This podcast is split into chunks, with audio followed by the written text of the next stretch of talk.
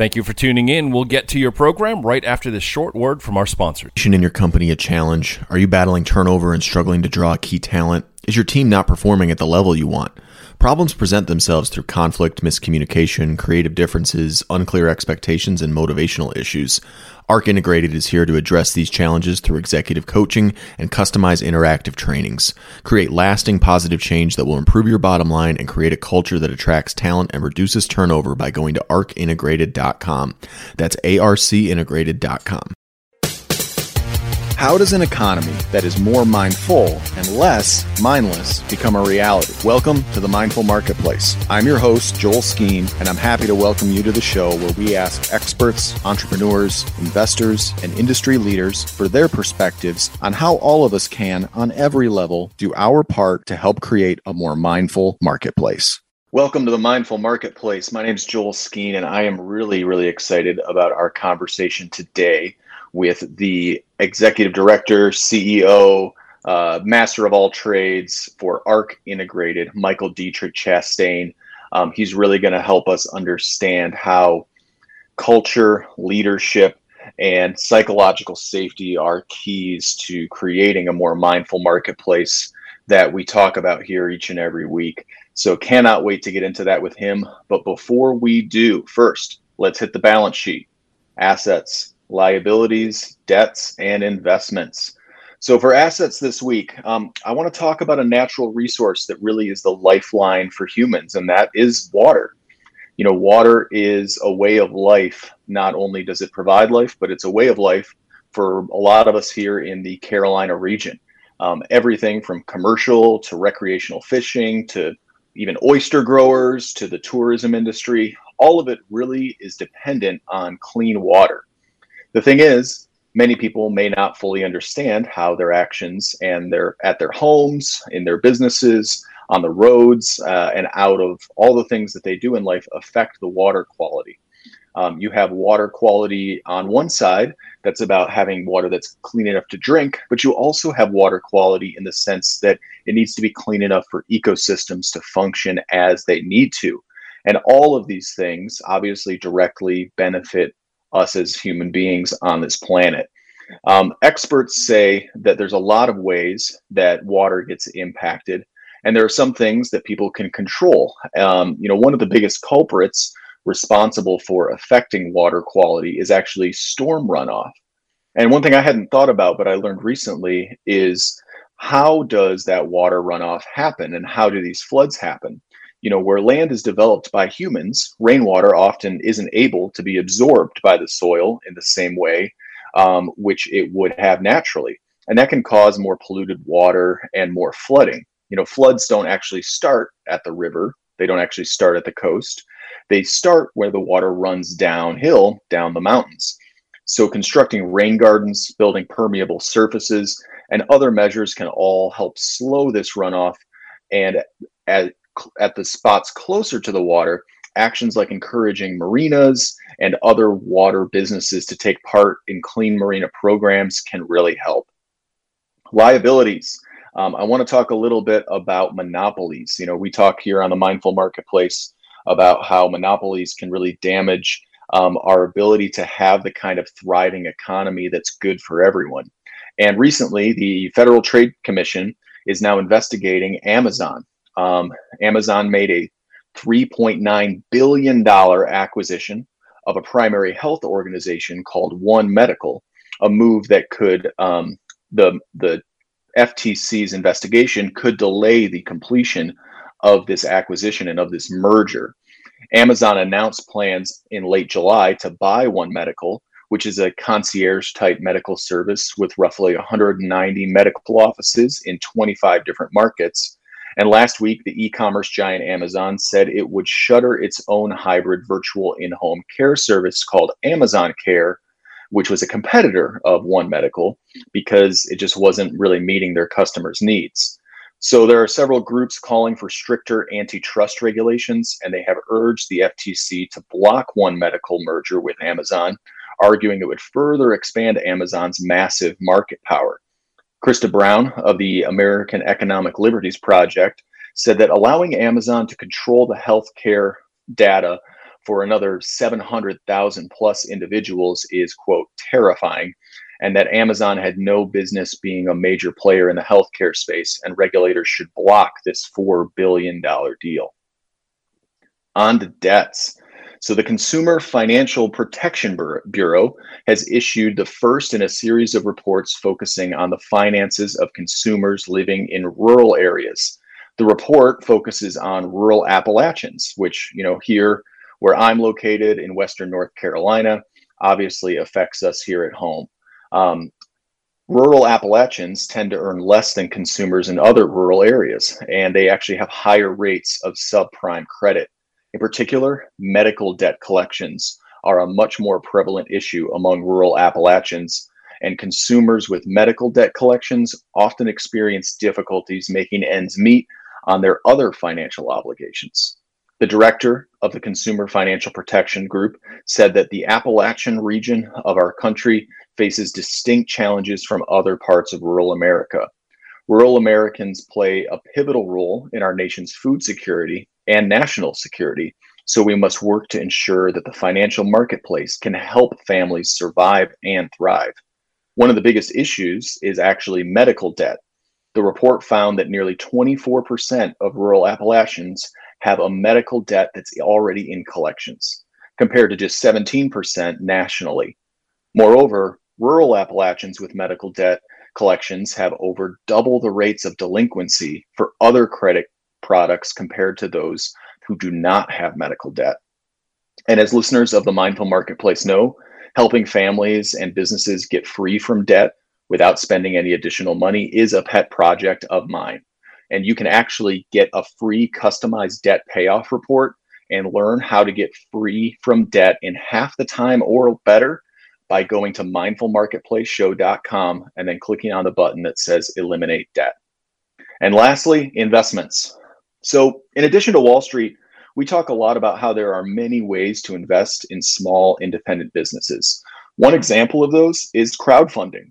Now, you may have heard of crowdfunding and you may be aware that crowdfunding campaigns campaigns raise funds for businesses through individual small contributions from a big pool of contributors. But there are three different types of crowdfunding to be familiar with. One is crowdfunding with equity, where crowdfunding investors get a shares or profits of the company they invest in. There's also ones that are more based on rewards and donation based crowdfunding, where the money comes through donations and there's a reward program, usually a discount or a free product or service from that business.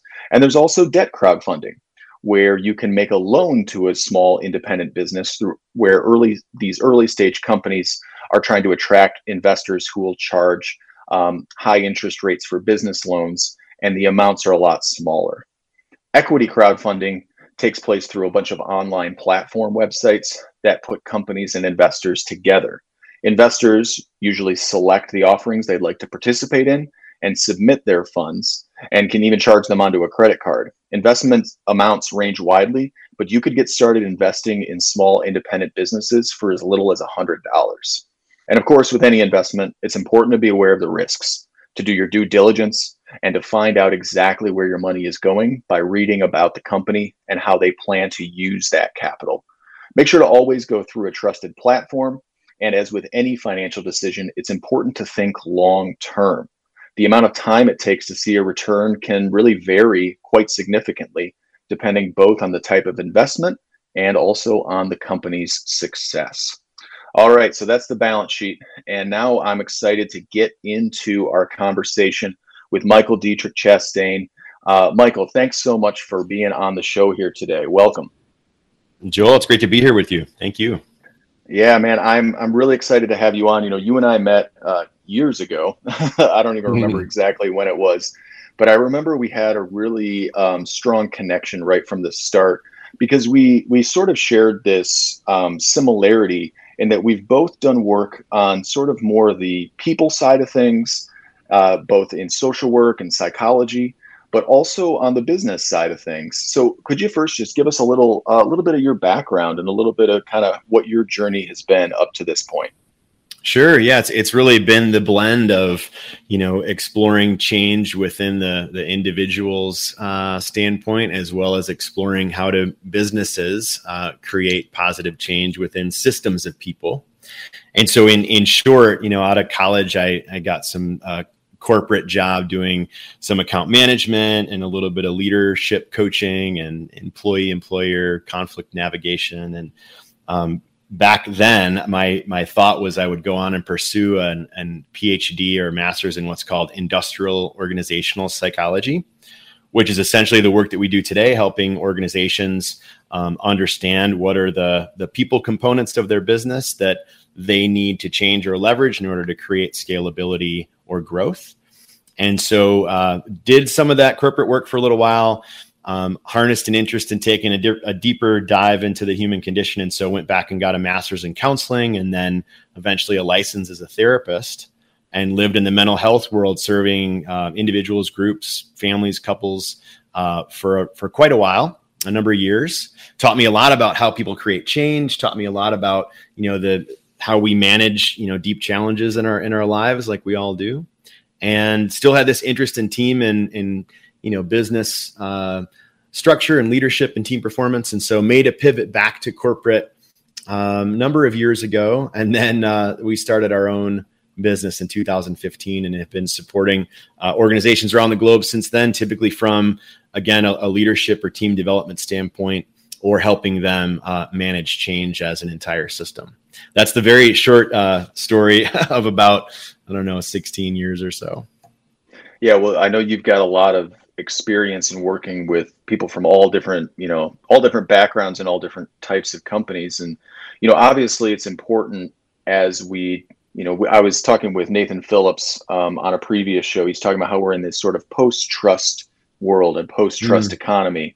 And one of the biggest things is obviously that's that's very prevalent right now is talking about people getting paid a living wage and getting paid really what they're worth for their work Mm-hmm. But I do think that there's something else that has to really happen in order to create a better business relationships, better economy. And that to me is, you know, sort of what you specialize in, which is how people treat each other within these organizations and the culture that's developed.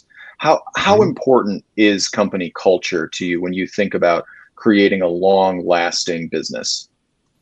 Yeah, I mean, I, I would say it's it's paramount. I mean, it's it's not just one of the things that's important. It's it's the thing that's that's important. If we want to scale any business, small or large, um, where where the pain points are often come from uh, company culture, and unless that's unless it's defined, unless it's operationalized, unless it's you know it's very clear uh, i think it's it's hard to grow or at least it's much slower to grow to, to grow um, you know the, the other the other thing i would say that I think is is is fascinating. Is this is this and I'm going to take a little bit of a turn here Joel but you know there's this whole movement around uh, what's called conscious business or conscious leadership. And you know within that movement it it sees businesses as actually being vehicles for up leveling you know consciousness of those that are involved and or even the communities in which they're in and um, what, one way to, to think about a conscious business is, is through what's called the four P's, which stands for uh, four bottom lines that a conscious business might focus on. Um, and that and those are uh, P for profit, of course. We want to focus on growing profit. We want to focus on growing people, which is the development of the folks that are within our company. We want to focus on uh, planet, so some sustainability model. And then we want to focus on purpose. Does our business serve some greater purpose? And what we see at, at ARC Integrated, our, our uh, organization, is that the organizations that are focused on these uh, four P's um, not only are able to differentiate themselves, but um, are really are really doing much more than just being a business. They're really, uh, you know, they're serving their communities and they're they're serving all the folks within them. And so, just wanted to mention that as an as an additional way to think about culture. Yeah, I like that. And I want to hit specifically on because I think that, you know, I've even said this before, and, you know, it's, I think it's a common conception out there that it's sort of like people and profits in business are sort of at odds with each other, that you sort mm. of have to prioritize one over the other. but the longer I've been in a in a people business and in a relationship business, the more it seems to me that investing in your people is actually the way to increase the profits. That there's actually a it's a it's more of a circular relationship than it is uh, a combative one. Would you would you agree with that? I'd love to get your thoughts on that. Yeah, Joel, we we not only are in agreement about this, but I would argue that the that there's very clear science behind what you and I are saying here, and it and that the science has existed for decades. And so, uh, just to give some examples, I you know you think you mentioned psychological safety earlier. That the whole term psychological safety comes from um, a doctor named Dr. Amy Edmondson out of Harvard, and that that term was was grown by a question that she was asking back in the 90s which was around what do the highest performing teams what what's that predictor of performance? You know is it their iq is it their long work hours? Is it their connectivity with one another? Is it you know their you know their technical abilities? And, and in long story short joel the, the answer to the prediction of performance is psychological safety. So it requires a psychologically safe space in order to create the kind of performance that we and, and you know all business owners want to take that research a step further, Google challenged that research in 2012 with, a, with something called Project Aristotle, which asked that same question What are the predictors of the highest performing groups in the world? And they looked at groups across industry, across geography, and found that same singular predictor. Psychological safety is the predictor for the highest performance. Now, Google's research expanded a bit to find um, five uh, total major predictors of success which interestingly back to the, the the quadruple bottom line the four p's one of those predictors of success is meaning. So does the work have significance uh, you know uh, uh, amongst a greater meaning? Is it is it personally important you know to the to the team members. And so just wanted to to expand on you know you and i yes we agree on these concepts and there's so much great science that tells us this is the answer to growth and uh, expandability of any business. I, I also want to ask you a little bit about the the idea of of change you know because that's really what we're talking about here is a little when i ask the question you know how do we move from a a mindless marketplace to a more mindful marketplace Mm. That obviously is a process of change. And you actually wrote a, a book called Changes that was about how individuals and about how um, organizations and groups and businesses go through that process of change. And change is it's one of those things that we all say we want, but it's mm-hmm. also the things that we seem most resistant to. Uh, you know, I guess you know. Can you shed shed a little light on what you learned as you were writing your book, Changes? Gosh, yeah, I could I could go on and on about it. Well, you could write a book about it, obviously. right, right. I guess I guess I would say just in short that you know I think generally we we tend to underestimate or or are just not aware of what are the predictors of our ability to both create and manage change. And the, the book essentially covers the answer to that question. And in my in my work and in, re, in the research that I've done, um, it, it, comes down to these seven uh, pillars or aspects of our lived experience. And you know, just to give you to give you a, a little sampling of that, um, one of them is cognition, which is you know how we tend to think about challenges or problems. Are we more you know deficit oriented? Are we more problem oriented? Are we more anxious or avoidant? Or are we more opportunistic, abundant oriented, solution oriented? Right? So where's our where's our kind of lens when it comes to cognition? Um, heart is another pillar, and the way that I define that is around our um, emotional selves. Are we, you know, are we aware of how we show up emotionally? Are we, you know, dealing with those things? Or are we avoiding them, or maybe ignorant to them? And there are five, you know, five others. And so, you know, in, in short, my answer would be, you know, to understand these pillars and see how they're showing up in our you know our individual experience around around creating any kind of change, whether that's personal or professional. And then the, the only other thing I would add um, is these pillars are also relevant at the organizational level. So to take the the cognition example, right? That's how we think.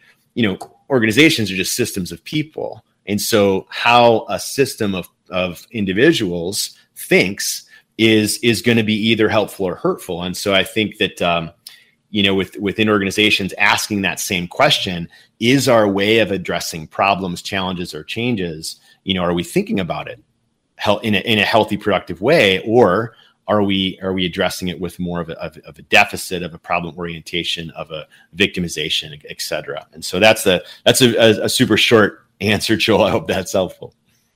No I, I love that because it's you know we're all interconnected here and that's a lot of what you talk about is how we work in groups and you know not only is it important then to surround yourself with people who are think the way you do have the kind of purpose that you want to have um, care about the things you want to th- care about but also it, it, it feels to me like a little bit of a, of a challenge of saying you know not only are you affected by the other people around you but that you affect the people around you as well and so mm-hmm.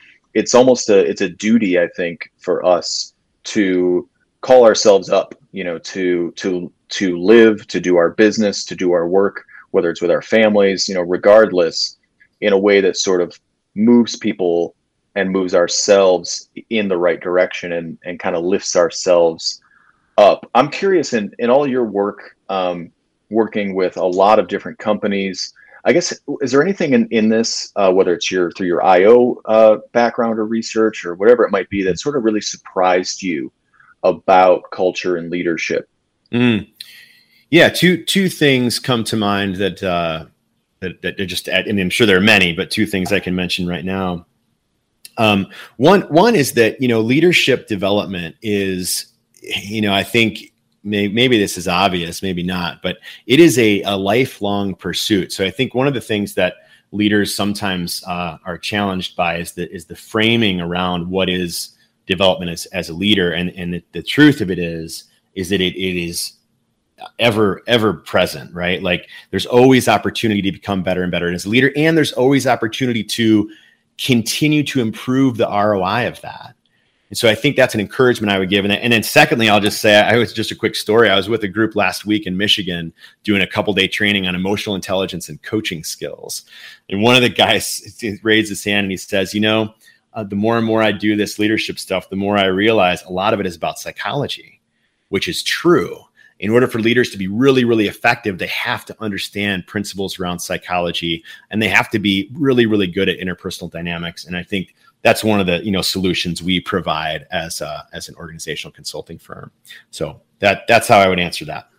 I love that. Yeah, it's like we you know business has to grow and and we as people got to grow, but it's not just grow growth. It's it's also growing up. You know, and it's becoming you know so i love that um, where can people find you to either get a copy of your book or inquire about your services for helping their teams and their businesses grow sure yeah if they want some free goodies around leadership development you know team performance workplace culture they can go to arc integrated that's arc integrated.com slash free and you'll get a whole bundle around you know like i said resources that will help you manage change and help you become uh, better as a leader in your organization.